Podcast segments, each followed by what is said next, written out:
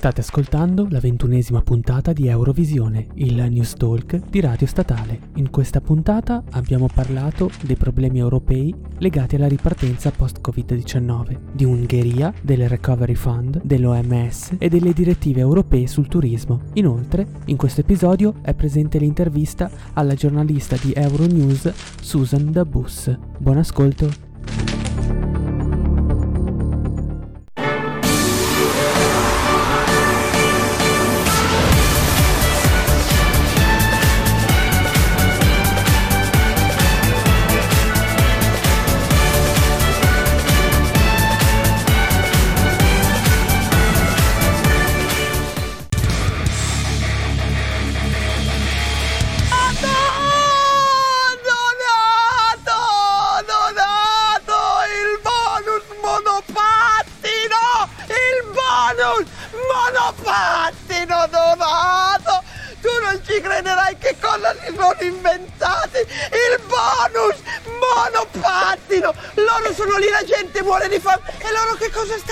Pensando in questi giorni al bonus monopattino.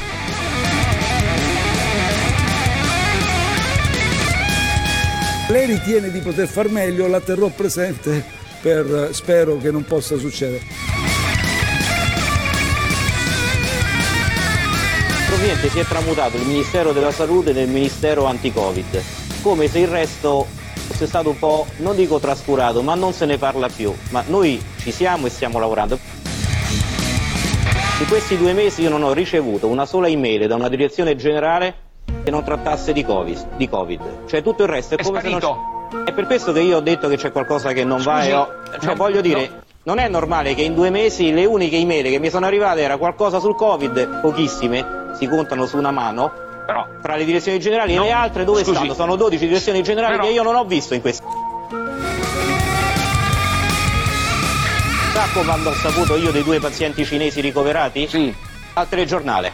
Io sono tornato a casa e mia moglie, accendendo, dice ma ci sono due cinesi infettati a Roma? Guarda non lo so, l'ho saputo dal telegiornale.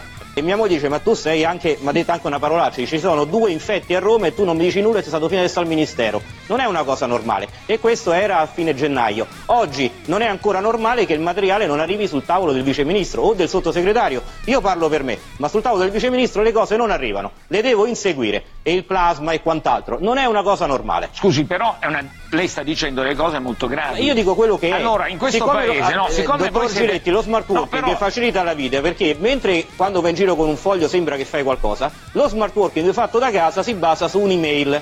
Evidente. Certo. Bene, io queste email non ce le ho, quindi o non è stato fatto nulla o a me non sono state mandate. Siamo prontissimi. Fabio, Fabio, finalmente quest'estate potremo andare in vacanza. Eh, eh, tra un mistero e l'altro, povero Sileri, eh. Però noi abbiamo le vacanze assicurate, questo ce l'ha detto Di Maio.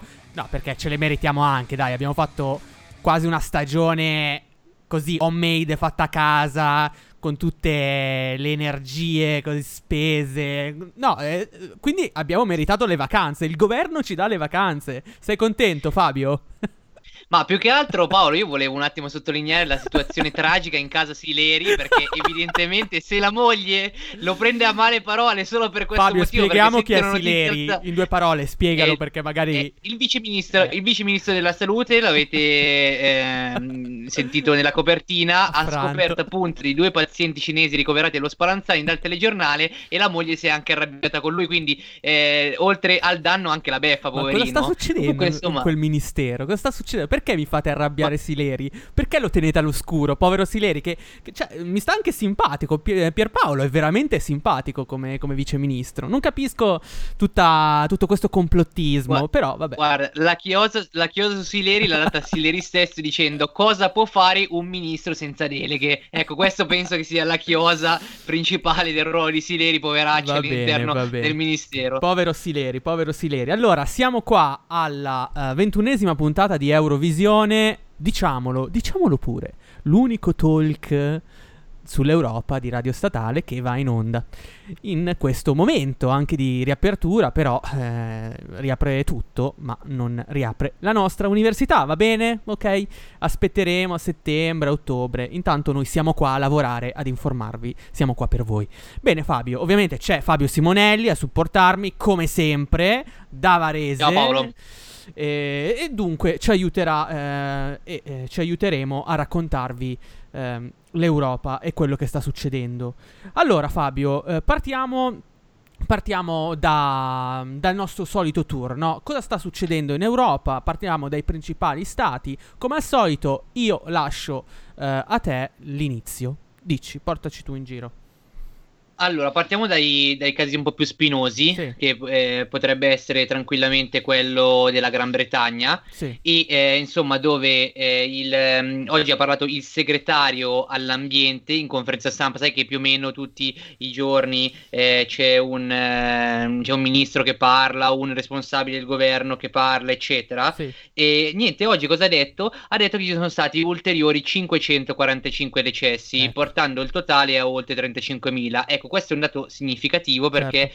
in Gran Bretagna si continua a morire, si continua a morire tantissimo e si eh, continua a morire più che nelle altre parti del mondo, o meglio, più che nelle altre parti d'Europa, perché eh, dal punto di vista dei dati è il paese europeo maggiormente colpito, Vero. con un maggior numero di morti, Vero. e anche purtroppo il maggior, il paese più colpito in relazione ai suoi abitanti. Fabio, una piccola precisazione i recenti dati danno eh, più o meno eh, una stima sul, dei decessi intorno ai 34.000. Però eh, l'ONS, che è l'Istat britannico, come abbiamo spesso spiegato qua ad Eurovisione, eh, però fa un'ulteriore stima e dice che i casi di decesso, quindi i morti, eh, saranno probabilmente intorno ai 41.000.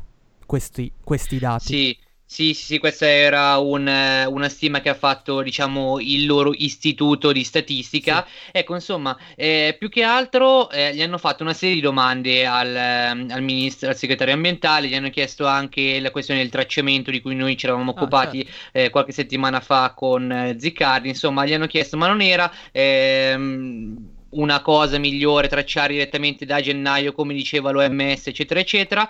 Lui ha detto non era possibile e non era accettabile testare eventualmente le persone in ospedale, ok? Sì. Eh, il governo eh, ha aumentato la capacità e ehm, diciamo che i consigli di marzo ha fermato questa, eh, quello la, la, persona che era con lui, ovvero McLean, la McLean che è la vice consigliere del comitato scientifico del sì. governo, ok? Ha affermato che i consigli di marzo si basavano sulla capacità della disponibilità, insomma, dei test. Quindi in pratica non c'erano i test eh, per fare direttamente a casa e per tracciare le persone, ma dovevano. Certo. Esatto.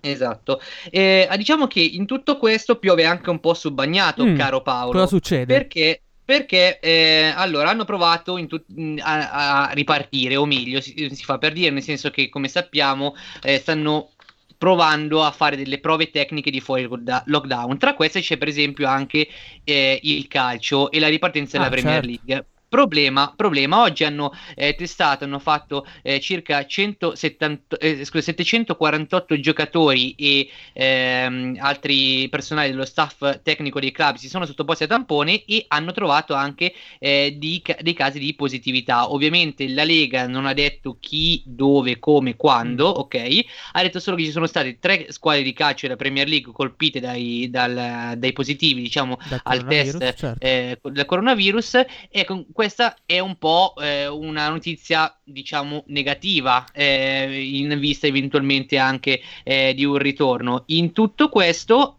per, per chiudere il discorso della Gran Bretagna, Fabio, è una notizia negativa oggi... perché un eventuale perché... caso positivo, cioè un eventuale blocco, mh, mm, imporrebbe l'esclusione dalle competizioni internazionali. Sì, allora è, è, è, un po' più complicata, nel senso che eh, i giocatori non si sentono sicuri mm. e neanche i membri degli staff, ok? Sì. E quindi tutte queste notizie che arrivano da questo punto di vista non fanno che aumentare questa preoccupazione, ok? Diciamo che il protocollo che è stato eh, dato al eh, comitato, il, diciamo l'equivalente del comitato tecnico scientifico eh, inglese, eh, si basa su una serie di eh, punti. Eh, prima gli allenamenti mh, individuali come, succe- come, è successo in Italia, poi quelli a gruppetti e poi successivamente eventualmente un piano di ehm, ritiro per pre- pre-partita, insomma per non avere nessun tipo di in, eh, caso prima delle partite. Quindi non sapremo con precisione se vedremo di nuovo sul campo da calcio internazionale, forse quello più prestigioso è quello della Champions League. Eh, sì, solo scu- che la UEFA sì. vuole ricominciare, vuole ricominciare ad agosto e questo è un problema perché la UEFA vuole ricominciare, ma se non ricominciano le leghe nazionali, insomma, Sarà il problema difficile. si pone. Sarà difficile. Sì, Fabio, eh. io vorrei anche riportare all'attenzione dei nostri ascoltatori delle frasi di Boris Johnson che nelle sì. ultime settimane ha cambiato i suoi slogan. All'inizio diceva state a casa, stay at home, poi ha incominciato a dire state in allerta, state attenti, fate attenzione. Però Boris Johnson nell'ultima settimana ha fatto delle dichiarazioni negative, un po' uh, di pessimismo in casa Johnson, perché ha detto che potrebbe non esserci mai un vaccino per il Covid-19. Questa frase ha stupito l'opinione pubblica perché in realtà la Gran Bretagna e soprattutto l'amministrazione Johnson sta investendo molti molti soldi nella ricerca del vaccino. Come abbiamo detto in altre puntate, l'Università di Oxford sta testando dei, dei vaccini, non si sa ancora se questi vaccini eh, possano funzionare, tuttavia eh, Johnson ha dichiarato queste cose e ha fatto riflettere perché in realtà lui ha detto dobbiamo comportarci come se un vaccino non uh, verrà mai scoperto, quindi dovremo convivere con il virus, dovremo stare attenti a non prenderci il virus in metropolitana, ai ristoranti, nelle scuole e di conseguenza cambieranno tutte le nostre abitudini, Fabio. Questo è quello che ha detto il nostro amico Bojo Boris Johnson. Tu hai qualcos'altro da dire? Sì, eh, nel senso che vorrei chiudere il discorso sul, sulla Gran Bretagna, poi di, dei vaccini ne parleremo meglio sì. perché eh, abbiamo anche un ospite speciale Vero. che ce ne parlerà eh, con la lettera di Frost a Barnier. Barnier è il commissario europeo che si occuperà, eh, ah, anzi si occupa già della Parliamo della Brexit. di Brexit. esatto, esatto. Sono diciamo Bel i due casino. uomini Brexit da una parte e dall'altra, sì. ok? Da una parte dell'Europa c'è Barnier, dalla parte della Gran Bretagna eh, c'è, eh, c'è, Frost, ok? Allora, cosa ha detto Frost? Allora, complessivamente in questo momento di negoziati, ciò che viene offerto non è un rapporto di libero scambio equal tra partner economici, sì. ma un accordo commerciale di qualità, eh, di qualità relativamente bassa che arriva con una supervisione senza precedenti dall'Unione Europea eh, sulle nostre leggi e sulle nostre istituzioni. In pratica l'accordo non ci soddisfa.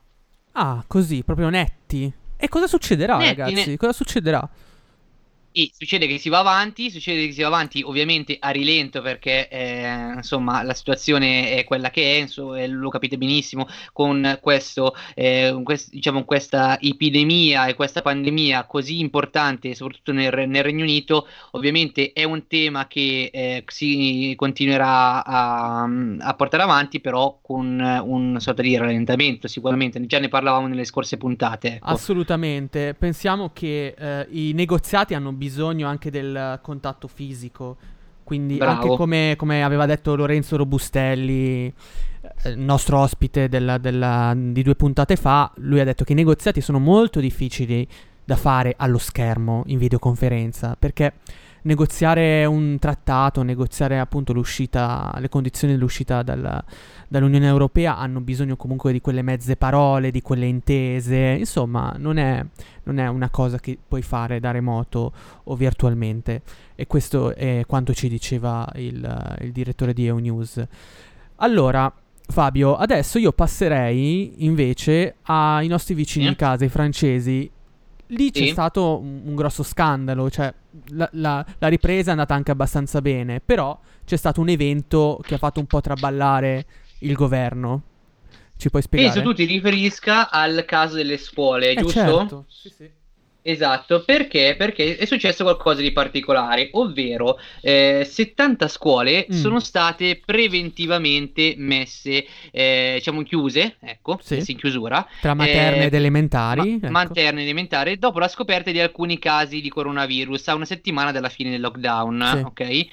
Ecco, eh, Blanquer, che il, ormai l'abbiamo imparato a conoscere, il ministro dell'istruzione Sì. francese, ha detto sono probabilmente dei casi contratti prima di tornare a scuola e quindi prima del, del- insomma, delle- dell'uscita dal lockdown, ok? Vabbè, questo è importante. Quindi Blanquer ci sta dicendo che i bambini non hanno preso il coronavirus a scuola mentre frequentavano No, le no. scuole. Ma L'hanno probabilmente preso sono prima. casi precedenti. Ok. Quindi all'inizio Esatto. del deconfinement. Del confinamento. All'inizio del deconfinamento, esatto, ne abbiamo parlato tantissimo nel- nelle scorse puntate. Ecco, diciamo che i francesi più o meno l'hanno eh, presa abbastanza bene, eh, Mm. devo dire, con eh, le- tutte le varie restrizioni, stati mezzi bravi. pubblici. Eh, esatto, eh, cambiamenti di orari, eccetera. Ecco, eh, perché eh, per la prima volta ieri, dall'inizio di marzo, la diminuzione di 89 pazienti nei reparti di rianimazione ha fatto scendere il numero totale dei pazienti affetti da coronavirus in terapia intensiva Sì. eh, sotto quota 2000. eh, in particolare 1998, ok? Quindi per la prima volta si è andato sotto 2000 ed è un, comunque un dato, un dato importante, ecco. Ho capito. Vabbè, allora, quindi nonostante il caso delle 70 scuole chiuse in Francia per eh, sospetto focolaio di coronavirus, il governo mi sembra che abbia dichiarato, cioè Emmanuel Macron ha detto che andranno avanti con eh, l'allentamento delle, delle restrizioni eh, da, da coronavirus e questo comporterà anche la riapertura progressiva delle, delle scuole e di altri luoghi di ritrovo, anche se eh, ho letto che le famiglie in questo momento possono decidere se mandare a scuola i figli oppure tenerli a casa. E si, Sì, si esatto. stima che circa il 30% degli studenti francesi sia effettivamente ritornato sui banchi di scuola in questo periodo. Credo che della Francia sia tutto, Fabio, se tu non hai nient'altro da aggiungere. No, perché così come in Germania, ma poi ne parleremo, l'argomento del giorno è il famoso accordo tra Macron e la Merkel. Ah sì, possiamo anche parlarne, sì, sì, certo, certo. Eh, cos- eh, questo è il grande evento della settimana, ce lo, ce lo- ce lo siamo magari scordato in apertura, però questo è davvero il- la grande notizia, la notiziona della settimana. Cosa è successo? Cosa hanno proposto Francia e Germania? Facciamo un recap. Ecco, allora, eh, eh, si è parlato tanto di questo, di questo argomento, eh, sono recovery fund, non sono recovery fund, Sì. eh, sono eh, operativi, non sono operativi, insomma, si è parlato abbastanza di, di questo argomento. Quindi È stiamo un parlando accordo- di, dei fondi che servono per la ripresa economica dell'Europa, giusto? Questo è il tema. Esatto, Ok, 500, esatto, 500 miliardi di euro messi eh, a disposizione da Francia e ehm, Germania, Sì. ok? Ecco, Eh, allora, diciamo che questo tipo di, di accordo è molto particolare, nel senso che, allora, eh, Emmanuel Macron alla fine ha conquistato in tre mesi quello che Angela Merkel ha sempre negato ai suoi predecessori all'Eliseo, ok? Ovvero la disponibilità di mettere in comune una parte di debito europeo, ok? Certo. Ecco, quant'è di questo debito europeo? 500 miliardi che Mm. saranno presi in prestito dalla Commissione, ok? Sì. Sui mercati. Sì. eh, a condizioni molto più favorevoli di quelli che Eh avrebbe sì. per esempio preso un singolo Stato. Ecco. Quindi diciamo Questi che il soldi- meccanismo più o meno insegue i, i Corona Bond, gli Euro Bond.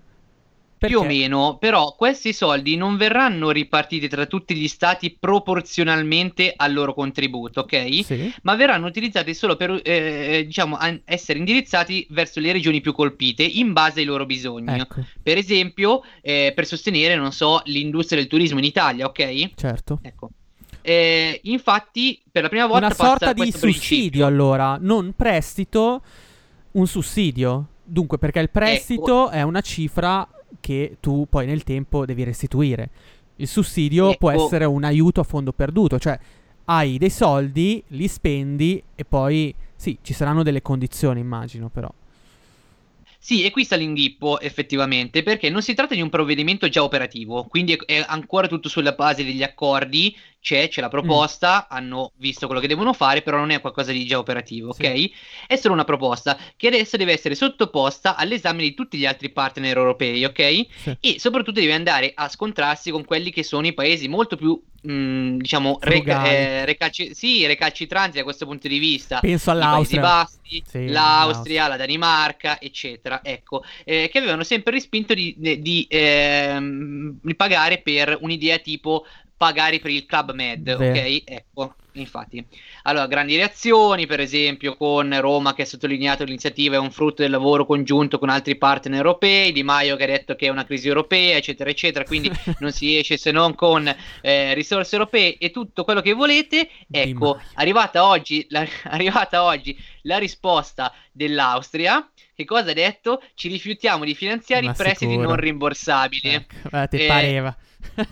Ti pareva. Ecco, è necessario fare investimenti nel futuro, non coprire per esempio i costi dei debiti passati. Cosa hanno paura di, eh, di cosa hanno paura questi paesi? Della solita che roba. Con questo sì, con questi soldi si vada a coprire del debito dei paesi più in difficoltà, sì. di, eh, della Spagna, dell'Italia, del, eh, del, Portogallo, eccetera, di tutti i, i, paesi che già erano in difficoltà prima, figurati adesso. Ma sì, Fabio, è il solito la... punto di questi paesi frugali, cioè loro vogliono che i soldi siano spesi bene dai, da, dalle nazioni pigrone, come le definiscono loro, cioè Spagna, eccetera, quelle nazioni che hanno eh, molto, molto debito pubblico. Però eh, ragazzi bisogna anche capire una cosa, che per far ripartire l'Europa bisogna far ripartire anche le zone che sono state più colpite dal coronavirus. E sicuramente la zona mediterranea dell'Europa è quella più colpita, quindi eh, probabilmente molti fondi andranno in uh, quell'area. Eh, Fabio, io volevo di- ecco. dire solamente una cosa, sì. come tu hai fatto notare, io sono molto contento. Eh, della posizione della Merkel e soprattutto anche della, della, funzione un po' da intermediario di Emmanuel Macron, premier del um, presidente francese. E infatti loro hanno proprio parlato della necessità di aiutare i paesi e i settori economici più colpiti dalla crisi. Cioè, alla fine si è parlato tanto nelle scorse settimane di solidarietà, aiutiamoci, non aiutiamoci, però si era anche percepita un'incertezza e anche un'insoddisfazione eh, nella, nel, nella, popolazione europea ma anche italiana. Basta, bastava aprire un social per capirlo. Insomma, adesso però questo mi sembra un piccolo passo, alcuni dicono un grande passo, verso la solidarietà, verso la concretezza delle cose. Non so, eh, vediamo. Eh, tu avevi qualcos'altro da dire sulla questione? Magari l'approfondiamo dopo con, con il nostro ospite, ecco. Eh, sì, eh, allora, eh, più che altro in Germania si sono chiesti eh, quanto spendono sì. di, questi, di, questi, soldi, di questi 500 miliardi. Allora, la Germania garantirà 135 miliardi di euro, che corrisponde alla quota di finanziamento del 27%. Ecco, insomma, questa è, è, l'idea. Eh, guarda, mh, mm, ti direi, Paolo, che a questo punto mh, mm, possiamo passare direttamente alla Spagna, giusto per dire un paio di cose, come stanno come stanno messi in Spagna. Cosa dici? Sì, assolutamente. Niente, se, allora, notizie di giornata, il governo ha rinunciato alla proroga di un eh, mese del decreto di allarme eh, a rischio eh, di una sconfitta parlamentare, ha concordato quindi con Ciudadanos una nuova proroga di due settimane, quindi mm. fino al, al, 7 di giugno, insomma. Eh, a, allora, se eh, per esempio da una parte sono aumentati quelli che sono eh, i richiesti di sussidio economici, eccetera, il governo intende aumentare anche del 22% il budget dedicato alle borse di studio. Ah, buona beh, notizia, buono, per buono, esempio. Sì, sì, buona notizia, esatto. Ovviamente questo è condizionato dall'approvazione di nuovi budget per, eh, per, l'anno prossimo, esatto. E altra buona notizia il fatto per esempio che eh, Fernando Simon che era ehm, l'abbiamo imparato a conoscere nelle scorse puntate eh, il referente dal punto di vista medico ecco eh, del eh, spagnolo diciamo il, il, corrispettivo più o meno mettiamola così eh, di, ehm, di spagnolo di ehm, eh, Bertolaso Ar- scusami di, Bo- di, Borrelli volevo dire certo. ha detto dobbiamo continuare a essere prudenti stiamo andando molto bene ma dobbiamo continuare così per un un po' per ridurre il rischio di crescita, ecco, eh, perché negli ultimi 5 settimane gli aumenti giornalieri sono passati dall'1,6% a uno 0,4%, quindi sicuramente una buona notizia. Ecco. Capito. Allora, un'altra notizia che è arrivata sulle prime pagine dei giornali è il fatto che in Spagna vogliono uh, fare i test di rilevazione del nuovo coronavirus a quei militari, a quegli atleti militari che ad ottobre hanno partecipato ai giochi militari di Wuhan. Allora, molti pensano che durante quella manifestazione sportiva si sia diffuso tra gli individui e i cittadini europei il coronavirus. Perché questo? Perché molti militari che hanno partecipato alle prove atletiche sono poi ritornati in patria con sintomi influenzali. Però allora, cioè ad ottobre, ancora non si sapeva del coronavirus perché... Eh, perché? perché? Eh, è, un, è, un, grande punto di domanda. ecco. È un punto di domanda, esatto. è un grande punto di domanda. Quindi eh, adesso la Spagna ha decretato che eh, su base volontaria farà fare dei test eh, appunto per il coronavirus a questi atleti, che nel frattempo ovviamente sono guariti e vivono, vivono e lottano insieme a noi. Però questo è molto interessante perché si incomincia anche a capire se eh, appunto il coronavirus fosse in circolo prima della data comunicata dalla Cina e poi di conseguenza dall'OMS. Uh, quindi vedremo, vedremo cosa, cosa darà eh, i frutti di, mh, mm, vedremo i frutti di questa ricerca. Uh, tuttavia abbiamo anche un'altra notizia uh, dalla Spagna, cioè che sono stati revocati blocco, i blocchi dei voli diretti e dei collegamenti marittimi dall'Italia come sappiamo, sì. diversi paesi, ma poi ne parleremo nell'ultimo blocco, però insomma eh, i paesi hanno chiuso le loro frontiere per, uh, per, la paura del coronavirus, quindi per la diffusione del virus. Mm. La Spagna ha deciso però di riaprire quindi le frontiere con, uh, cioè le frontiere, certo, eh, i, questi mezzi di, di trasporto con, con l'Italia, quindi i voli diretti e i collegamenti marittimi, ed è, stato pubblic- ed è stato pubblicato sulla Gazzetta Ufficiale questo, questo provvedimento. Tuttavia, eh, chi arriva in Spagna dall'Italia dovrà fare la sua quarantena di 14 giorni, yeah, quindi la sappiamo. Perché in Spagna è ancora in vigore il, lo stato di emergenza. Quindi loro uh, hanno, come noi, hanno l'obbligo delle mascherine e um, dunque devono poi osservare tutte le norme che conosciamo molto bene, Fabio. Allora, questa è la situazione della, della Spagna. Abbiamo ricapitolato più o meno a grandi linee quello che sta succedendo in Europa. Ora prendiamoci un attimo di pausa e torniamo con un secondo blocco con una sorpresa, ovvero un ospite speciale per parlare della notizia del giorno e poi di altri argomenti dell'Unione Europea. Ale che mi scrive fai schifo, vabbè, de gustibus, ti voglio bene lo stesso, saluto Emralm, albanese, benvenuto fratello.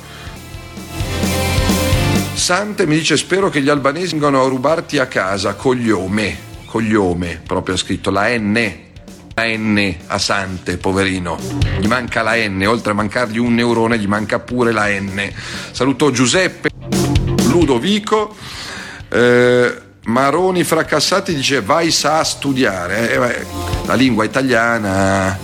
No, Ricky, stasera la maniera, però c'è qualche ministro che è a livello di Greg. Che è a livello di Greg.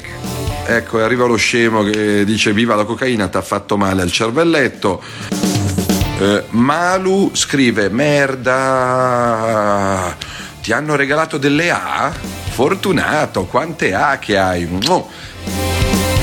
Fortunato dice onore agli spacciatori. Cara la mia Sara, vai a parlare con una mamma o con un papà che hanno il figlio o la figlia nella comunità di recupero di San Patrignano e poi riparliamo di un messaggio sciocco, veramente sciocchina. Rai Rai dice ma questo fa politica? Sì, perché alla 1.36 della mattina si possono salutare un po' di amici? Sì.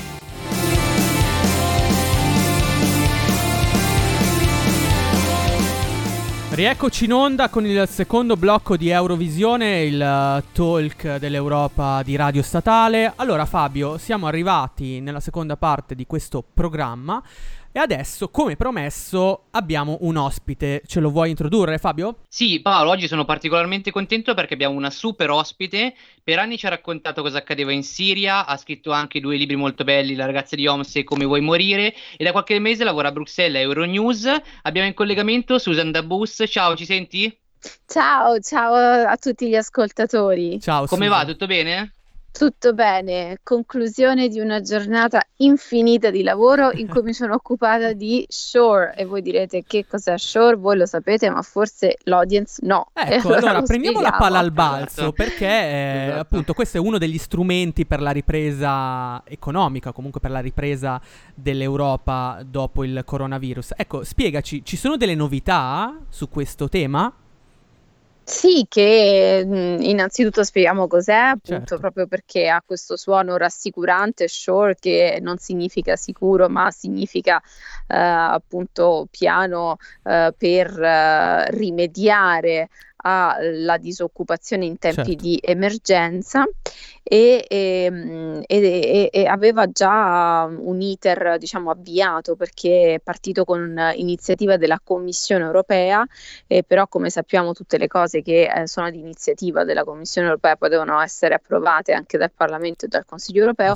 Oggi ha avuto la- l'approvazione del Consiglio europeo e quindi ehm, è, diciamo, ha avuto il, il suo vero battesimo. Ehm, che cos'è, che cos'è Shore? Shore parte praticamente da un'idea di veramente di colletta, cioè ogni Stato membro mette una, una cifra ehm, per creare un fondo, un fondo che deve essere almeno di 25 miliardi di euro Mm. e tramite questo fondo che funzionerà da garanzia poi eh, la Commissione europea, l'Unione europea andrà sui mercati a chiedere altri eh, prestiti o investimenti di privati, però diciamo prestiti. ehm, per poi arrivare in realtà ad una cifra un po' più cospicua di 100 miliardi di euro. Ah, E mh, lo scopo, sì, perché non- l'Unione Europea non mette 100 miliardi di euro di soldi suoi freschi di, di- di- di tasca, perché appunto in questo periodo siamo eh, in, in uno stato in cui sono tantissime le, le- le misure di... ehm, eh, di, di supporto appunto di, di, Certo. mh, fa- per far fronte alla crisi, eh, per cui questo strumento in particolare che serve di base sostanzialmente a eh, pagare la cassa integrazione Ecco. dei eh, lavoratori ehm, è un modo per prevenire eh, i licenziamenti, cioè Quindi sostanzialmente Susanna, di base questo fondo andrà solo ai cassa integrati oppure ci sono dei progetti in ballo?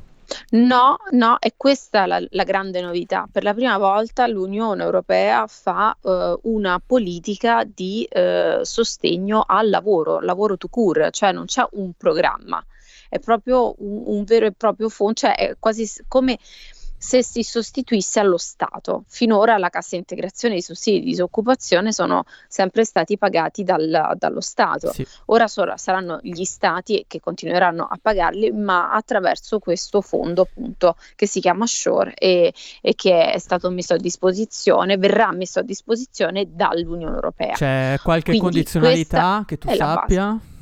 Per... uh, Uh, assolutamente no, Mm. certo ogni domanda verrà sottoposta alla al, al- esatto, al vaglio del, del Consiglio europeo, quindi si esprimeranno anche gli altri, gli, altri stati, gli altri stati membri, ma lo scopo è proprio quello di aiutare i paesi più colpiti dalla pandemia, per cui è uno scopo a cui formalmente possono accedere tutti gli stati membri, ma tecnicamente si sa accederanno gli stati più colpiti come l'Italia, la Spagna e- e tanti altri. Fabio. Ecco, sì, eh, allora diciamo che eh, il nostro livello eh, di economia è più o meno tipo Monopoli, quindi l'idea era praticamente quella di mettersi insieme per eh, creare un fondo per gli aiuti, ecco. Eh, poi nel concreto, eh, secondo te quanto ci potranno mettere dentro in questo, in questo fondo? Abbiamo detto minimo 25, ma secondo te quanto potrà arrivare? No, no, è proprio eh, l'idea è che questi 25 che servono da garanzia in realtà eh, servono appunto come, eh, come eh, punta eh, di, di, di, per, per, andare sui mercati finanziari a chiedere eh, più finanziamenti e quindi sostanzialmente okay, servono per, per creare soldi e questi soldi servono per pagare le casse integrazioni e questi soldi poi andranno restituiti perché si tratta comunque di un prestito sì. e non di un uh, mm. fondo perduto. Certo, allora eh. di fondi però uh, ne ha bisogno anche la ricerca. No? Noi sappiamo che l'Europa è attiva sulla ricerca di un nuovo vaccino. Ecco, eh, qual, è, qual, è, il quadro generale? Cosa sta succedendo? Sono, c'è qualche risultato? Perché so che tu hai scritto anche di, di questi temi. Sì, allora proprio appunto um, una decina di giorni fa la, la, Commissione europea ha lanciato il Global Response eh, per il coronavirus che eh, sostanzialmente anche qui si basa sull'idea di una gara insieme senza competizione, quindi eh, si gareggia per um, trovare un vaccino, eh, ma non si compete nel momento in cui eh, si creano appunto le eh, basi Uh, per uh, una condivisione senza ombra di dubbio uh, di un vaccino che poi deve essere prodotto su larga scala con dei costi enormi. Per cui l'idea che nasce da questa collaborazione sia tra stati ma anche tra filantropi come ad esempio Bill Gates certo. è che eh, si mette, ehm, si collabora da un punto di vista della ricerca scientifico e una volta non si ehm, eh, abolisce il principio eh, del brevetto perché serve comunque per, da incentivo per arrivare, per, per appunto permettere una buona e sana competizione tra le varie eh, case eh, appunto ehm, farmaceutiche e centri di ricerca che stanno Um, pensando appunto a come arrivare a questo, a questo vaccino che, che, stanno sperimentando, quindi da un lato si, si mantiene la parte diciamo sana eh, della competitività, ma dall'altro poi siccome questi centri eh, ricevono e riceveranno sovvenzioni pubbliche e appunto um, soldi che arriveranno principalmente da governi e grandi organizzazioni, non verrà permesso loro di stabilire un prezzo uh, da profitto. Per cui sì, ci sarà il loro premio per aver uh, inventato e trovato il vaccino, ma uh, questo vaccino poi da contratto verrà um, messo a disposizione a dei prezzi di costo. Fabio. Chiaro. Chiaro, eh, hai parlato giustamente del, mh, del sure, di Shure come eh, un qualcosa che sicuramente aiuterà le casse integrazioni, però ti chiedo, dal punto di vista dei freelance, so che tu non te ne sei occupata, eh, come è cambiato più che altro il mondo dei freelance ehm, prima e post quarantena, insomma? Allora, guarda, innanzitutto eh, quando, insomma, per rispondere in modo congruo alla domanda shore e freelance sarà all'iniziativa de- de- degli stati decidere eh, se eh, questa cassa integrazione andrà anche ai lavoratori autonomi e agli insomma ai freelance. Ad esempio, uno stato come il Belgio, oggi intervistavo una sindacalista belga che premetteva di non uh, sapere se il Belgio accederà a Shore perché probabilmente non ne avrà bisogno e se dovesse accedere a Shore sicuramente lo allargherebbe a, ai freelance. Ci ho detto uh, un paese come l'Italia, non so, mh, lo vedo un po' più incanalato su dei binari molto, molto antichi, per cui insomma uh, scardinare lì uh, la, la, vedo, la vedo dura. Sì, allora, poi io volevo invece adesso allargare ehm, in chiusura, appunto, so che eh, non hai molto tempo, però ci ha colpito, ci ha colpito... Eh, Ho dei bimbi piccoli. Eh, no, no, ti capiamo, ti capiamo, l'ora è tardi, no, giustamente. No, no, infatti starei con voi tutta la sera. no, no, però ecco, un'ultima domanda. Noi ci interessiamo molto spesso della politica estera dell'Unione Europea. Quindi abbiamo seguito il caso con eh, la Cina, in Libia, eccetera. Però nell'ultima settimana ci siamo eh, anche concentrati sulla uh, questione di Israele e, e della, degli insediamenti in Cisgiordania e in Valle del Giordano.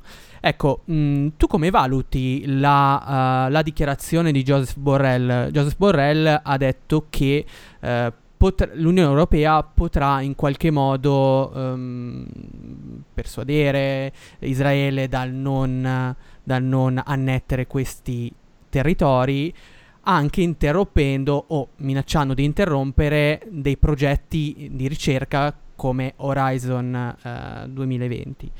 Eh, volevo chiederti, ha senso questa politica estera oppure eh, siamo davanti all'ennesima, non so, uh, all'ennesimo Ma, teatro? Guarda, Uh, innanzitutto la, la politica di, di, annessione di Israele è un, una cosa che va su due binari. Uno è la cosiddetta goccia cinese, cioè eh, lentissimo ma penetrante ed efficace, cioè in, questi, in queste decadi in cui eh, si magari si, si, urlava allo scandalo quando c'erano le violazioni di diritti umani più, eh, più, atroci, più pesanti, più violente, ci si accorgeva di meno del fatto che eh, c'era un'espansione urbanistica ed economica nella parte dei cosiddetti territori occupati, certo. come vengono chiamati dal diritto internazionale in realtà territorio palestinese, Tukur o Palestina se vogliamo in un certo senso, visto che comunque anche una terra storica eh, indicata insomma da diversi testi antichi,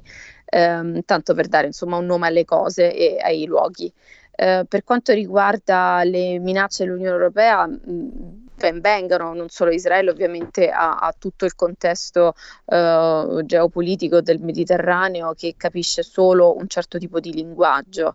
Eh, per quanto riguarda eh, la cooperazione nel, insomma, nel, nel, campo della ricerca e i rapporti eh, commerciali, mm, non lo so, sono molto importanti ovviamente le relazioni tra Israele e l'Unione Europea, però sappiamo benissimo che eh, Israele ha la capacità di, di guardare al altrove.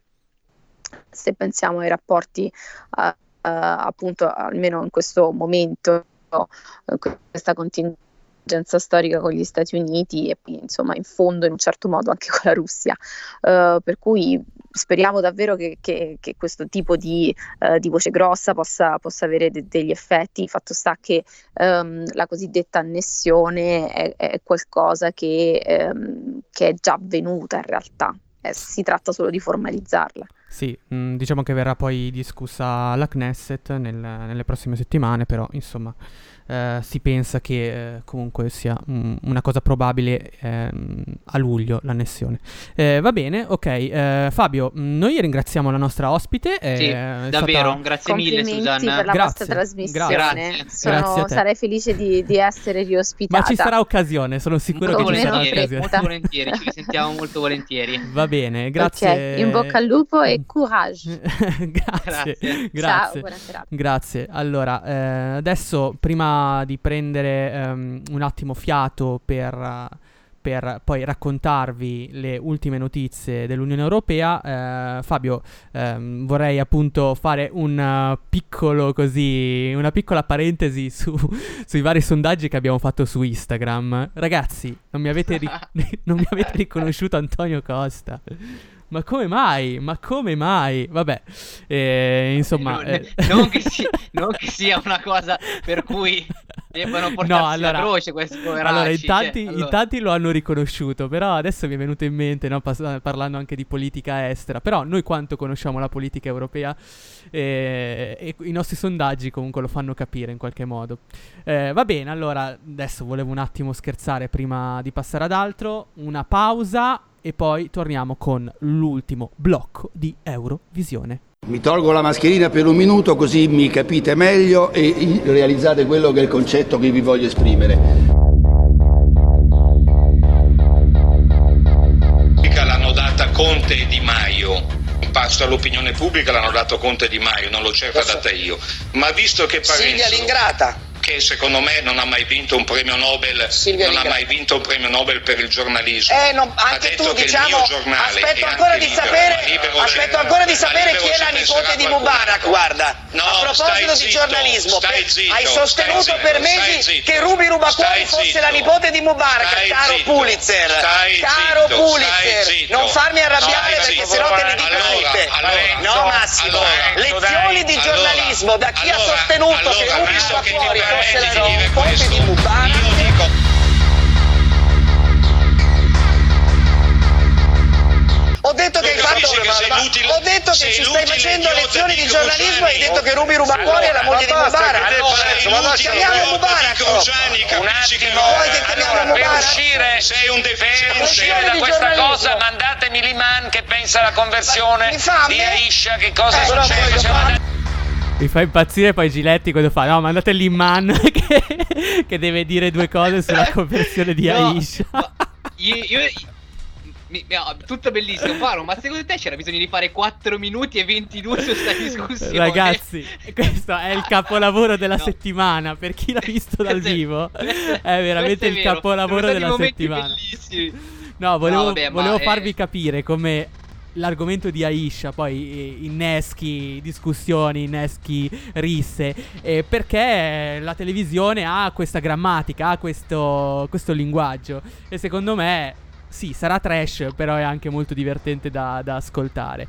Allora, Fabio, Ecco, siamo Paolo, arrivati Paolo, nel nostro scusami. terzo blocco. Eh, dimmi, dimmi, dimmi, dimmi. dimmi. Ecco, no, a proposito di questo, per chiosare il tutto e ritornare un attimo più seri, eh, volevo dire una cosa. eh, allora, in questi non è il nostro orticello, noi ci siamo sempre occupati, ci chiamiamo Eurovisioni di temi europei, no? Sì. Eh, è stato un po' il caso della settimana, insomma, gli ultimi dieci giorni, quello della liberazione eh, di Silvia Romano. Ecco, più che altro volevo, per rilacciarmi anche all'ospite precedente, invitare chi ci sta ascoltando in diretta e chi ci ascolta in podcast ad andare a vedere il post che eh, su Facebook Susan ha fatto su questa vicenda, perché non è assolutamente politico, ci dice semplicemente eh, la forza dell'esperienza. L'esperienza sua è stata particolare, adesso non l'abbiamo detto in trasmissione perché non, è- non ci competeva, non era quello che- di cui eh, volevamo parlare. Ehm, è un- è stata un'esperienza molto simile a quella di Silvia e quindi eh, abbiamo parlato tante volte, si è detto, fatto, stradetto, eccetera, però Sì. nessuno ovviamente, giustamente, la- ha mai passato quello che ha passato Silvia, quello che in qualche modo ha passato anche Susan e lei forse per la forza dell'esperienza va ascoltata di più in questi momenti, quindi eh, invito a andare a vedere cosa ha scritto su Facebook, che mi sembrano il riassunto perfetto in dieci righe di tutta la vicenda. Però la cosa positiva è credo che il caso Silvia Romano Aisha si stia sgonfiando a poco a poco, anche perché, Meno male. anche perché ci sono altre questioni sul tavolo e giustamente anche lei avrà la sua vita privata. Allora, eh, siamo arrivati al terzo blocco di Eurovisione. Come promesso, adesso parliamo di eh, turismo, Orban e OMS. Partiamo col turismo. Esatto. Fabio.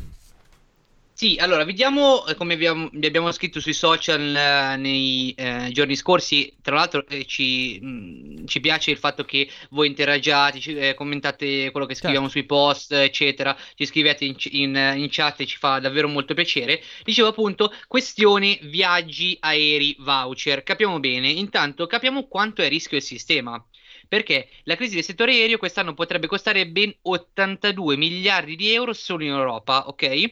E ci sono eh, a rischio 6 o 7 milioni di posti di lavoro, quindi crisi assoluta, disastro assoluto, ok? Ecco, eh, abbiamo già parlato per esempio del caso British Airways che aveva eh, detto che probabilmente era intenzionata eh, a ehm, lasciare a casa 22.000 lavoratori. Ecco, in settimana altra notizia tragica da questo punto di vista perché è arrivata eh, la notizia che eh, una delle principali eh, compagnie del, del Medio Oriente, ovvero Qatar Airways, sarebbe intenzionata a lasciare a casa addirittura 30.000 persone. Che ok? bagno di sangue, ragazzi. No, un disastro, un disastro assoluto. Ecco, eh, più che altro capiamo cosa eh, possiamo fare, e lo diciamo così anche ai nostri ascoltatori, cosa possono fare nel caso in cui avessero bisogno di rimborsi, voucher e cose varie, giusto? Giusto?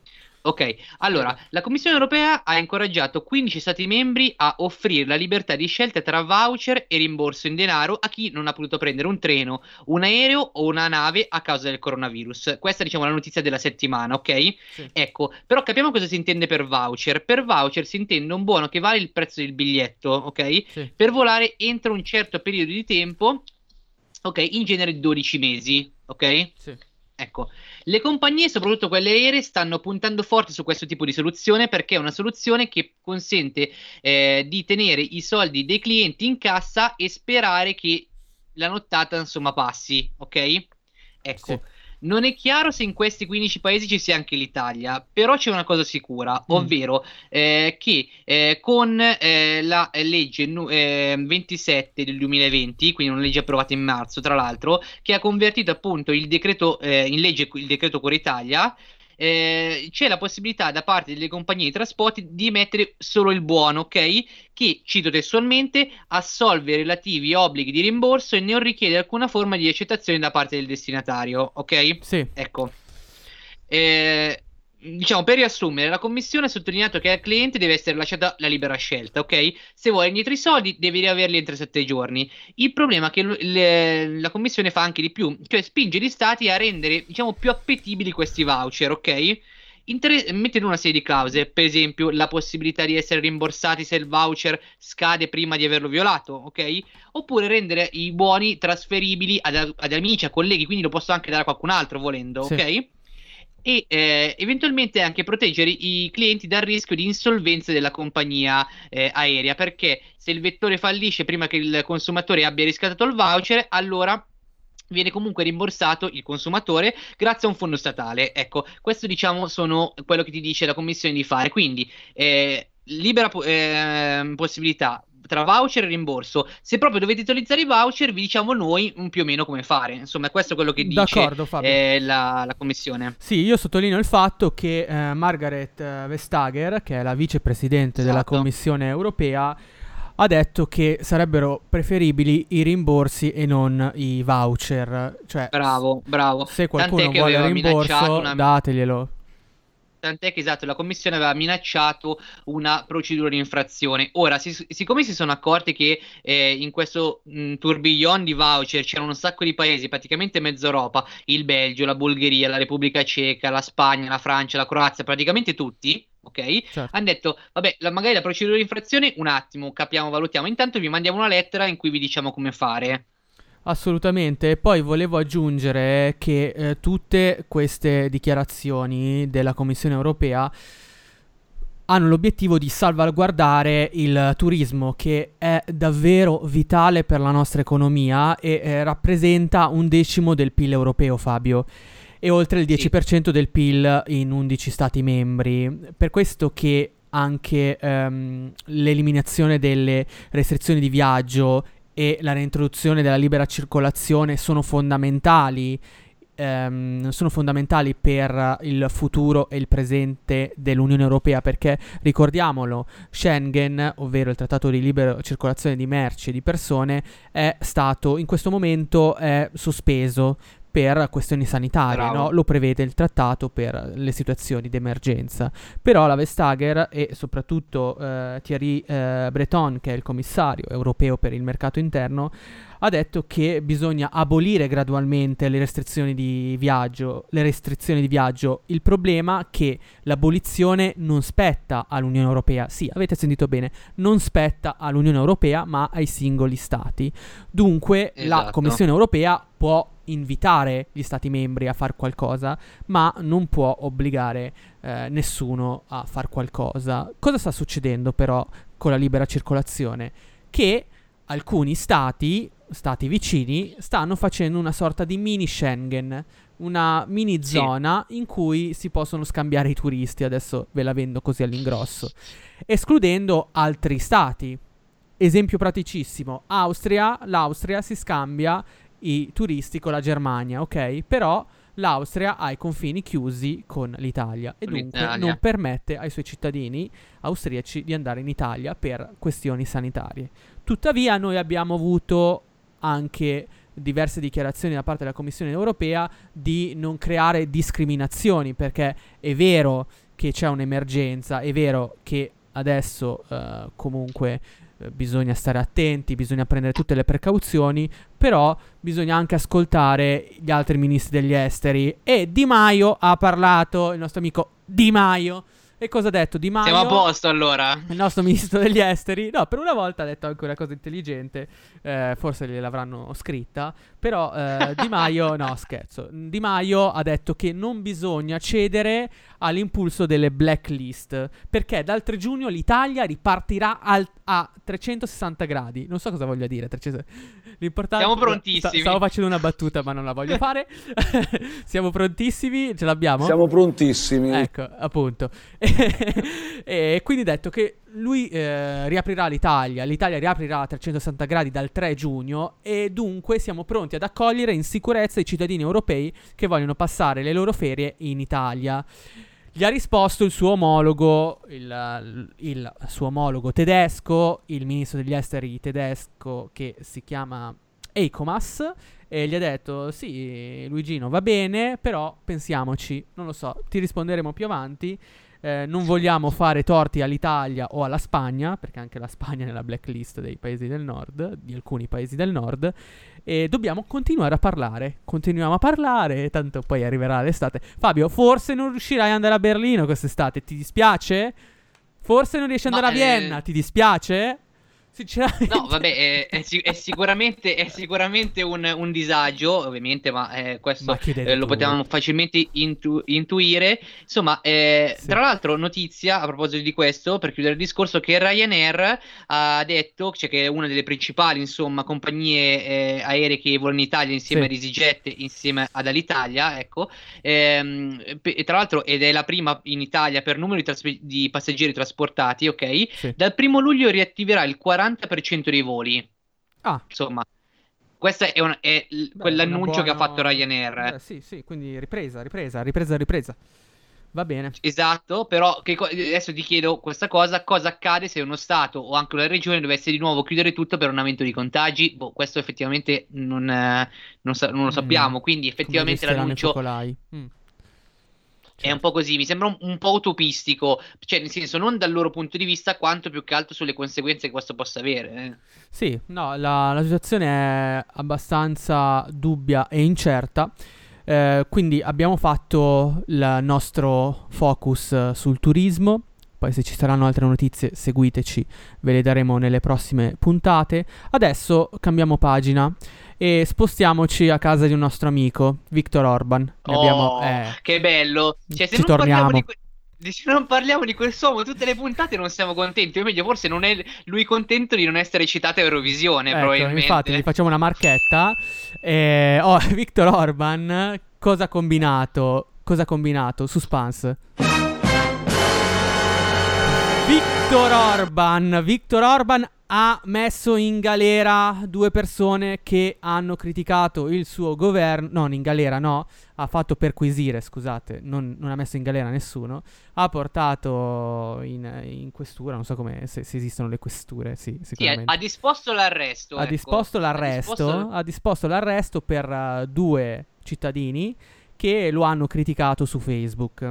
Insomma, eh, tutto questo ha fatto un po' arrabbiare l'Unione Europea che mh, poi nei giorni successivi a- alla notizia ha più volte invitato Orban a eh, chiarire la sua posizione riguardo a questi poteri speciali, riguardo a, ehm, a, appunto la sua condizione di uomo solo al comando. Ed è arrivata una notizia in queste ore, cioè che il governo ungherese ha annunciato che i poteri straordinari verranno presto revocati. Fabio, ci crediamo oppure no?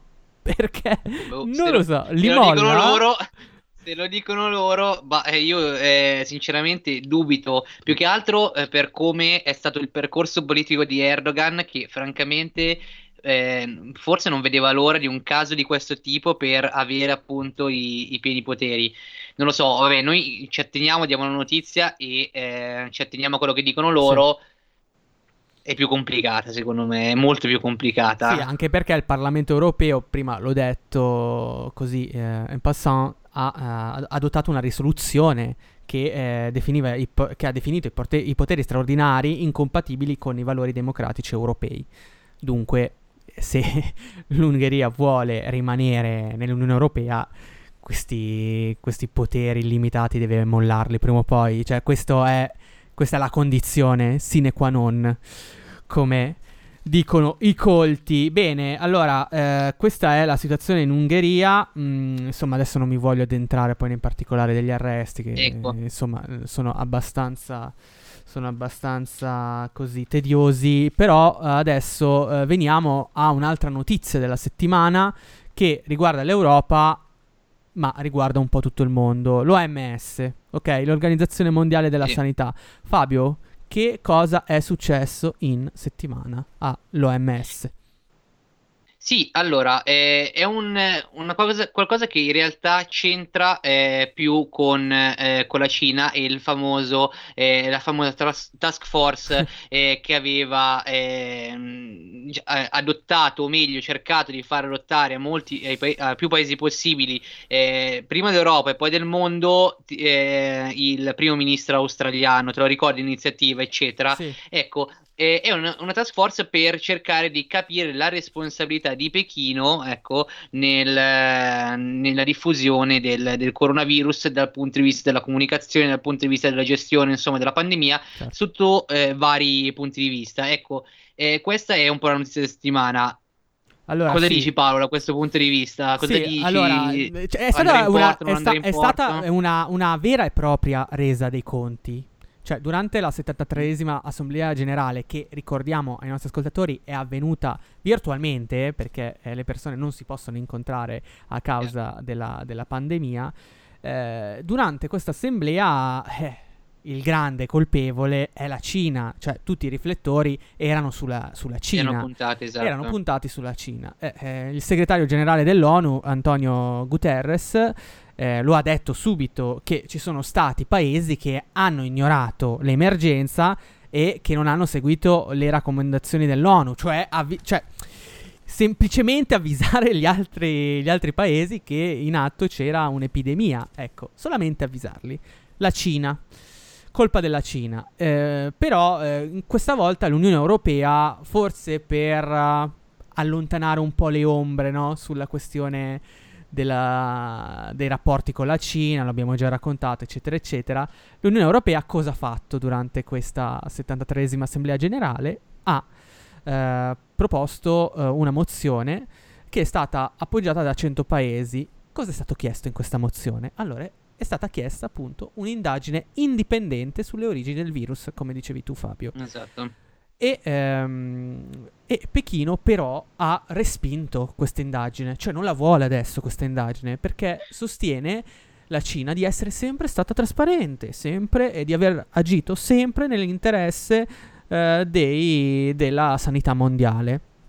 E ragazzi, eh, però eh, allora che succede? Ci sarà o non ci sarà questa indagine?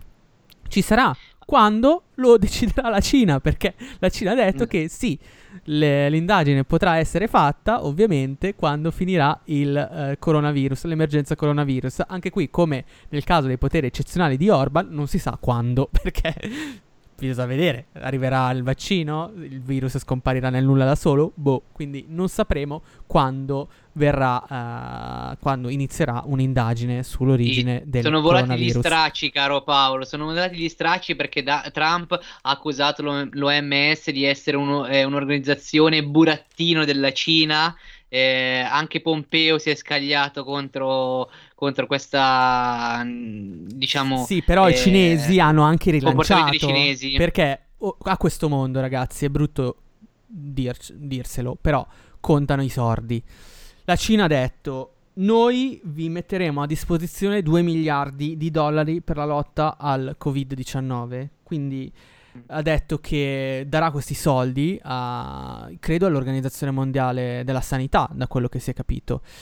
E dunque, se tu metti tanti soldi, hai più potere decisionale, ok? Questo più o meno è, è il messaggio implicito del- del- della Cina. Però la Cina ha anche detto che se troverà un vaccino, poi lo metterà a disposizione gratuitamente. No, lo renderà disponibile. Non si è capito se gratuitamente o a determinate condizioni, perché poi sai, il diavolo nei dettagli, eh? cioè è veramente nei dettagli. Esatto. Sono, sono veramente delle frasi mefistofelicche alla Faust di Goethe, e dunque sarà molto difficile capire, cioè adesso è molto difficile interpretare le parole della Cina, però quello che mi ha fatto un po' sorridere è che dall'altra parte del, del- del- del pianeta, dipende dallo sguardo ovviamente, noi abbiamo uno sguardo europeo, c'è il- c- ci sono gli Stati Uniti con Trump che ha mobilitato persino l'FBI contro la Cina, sostenendo che la Cina sta facendo degli attacchi hacker per eh, rubare sostanzialmente tutti i progetti dei vaccini in- sviluppati negli, negli USA, negli Stati Uniti. Non so, questo è, questo è più o meno il quadro in cui ci muoviamo, queste sono le notizie della settimana. Fabio, siamo arrivati alla fine della nostra puntata. Sì. Eh, io, eh, come al solito, ti, ti ringrazio, sei stato veramente perfetto, perfetto. Ah, anche, anche l'applauso. Basta, questi, questi applausi, basta. Anche gli applausi abbiamo avuto. Eh, no, allora, a parte gli scherzi, eh, volevo ricordare a tutti i nostri ascoltatori che ci possono trovare su Instagram oppure mh, possono riascoltare la puntata in podcast sulle principali piattaforme di podcast. Quindi avete Spotify, va bene Spotify, Google Podcast, Apple Podcast, abbiamo tutto. Eh, oppure potete rivedere il, il video della diretta. Insomma, siamo arrivati a- a- agli sgoccioli. eh, io eh, vi ringrazio per l'ascolto. Ringrazio il mio compagno di viaggio Fabio Simonelli. E Grazie a te Paolo. do, eh, vi do l'appuntamento alla prossima puntata di Eurovisione. Martedì prossimo, ore 21.30, qui connessi. Ciao!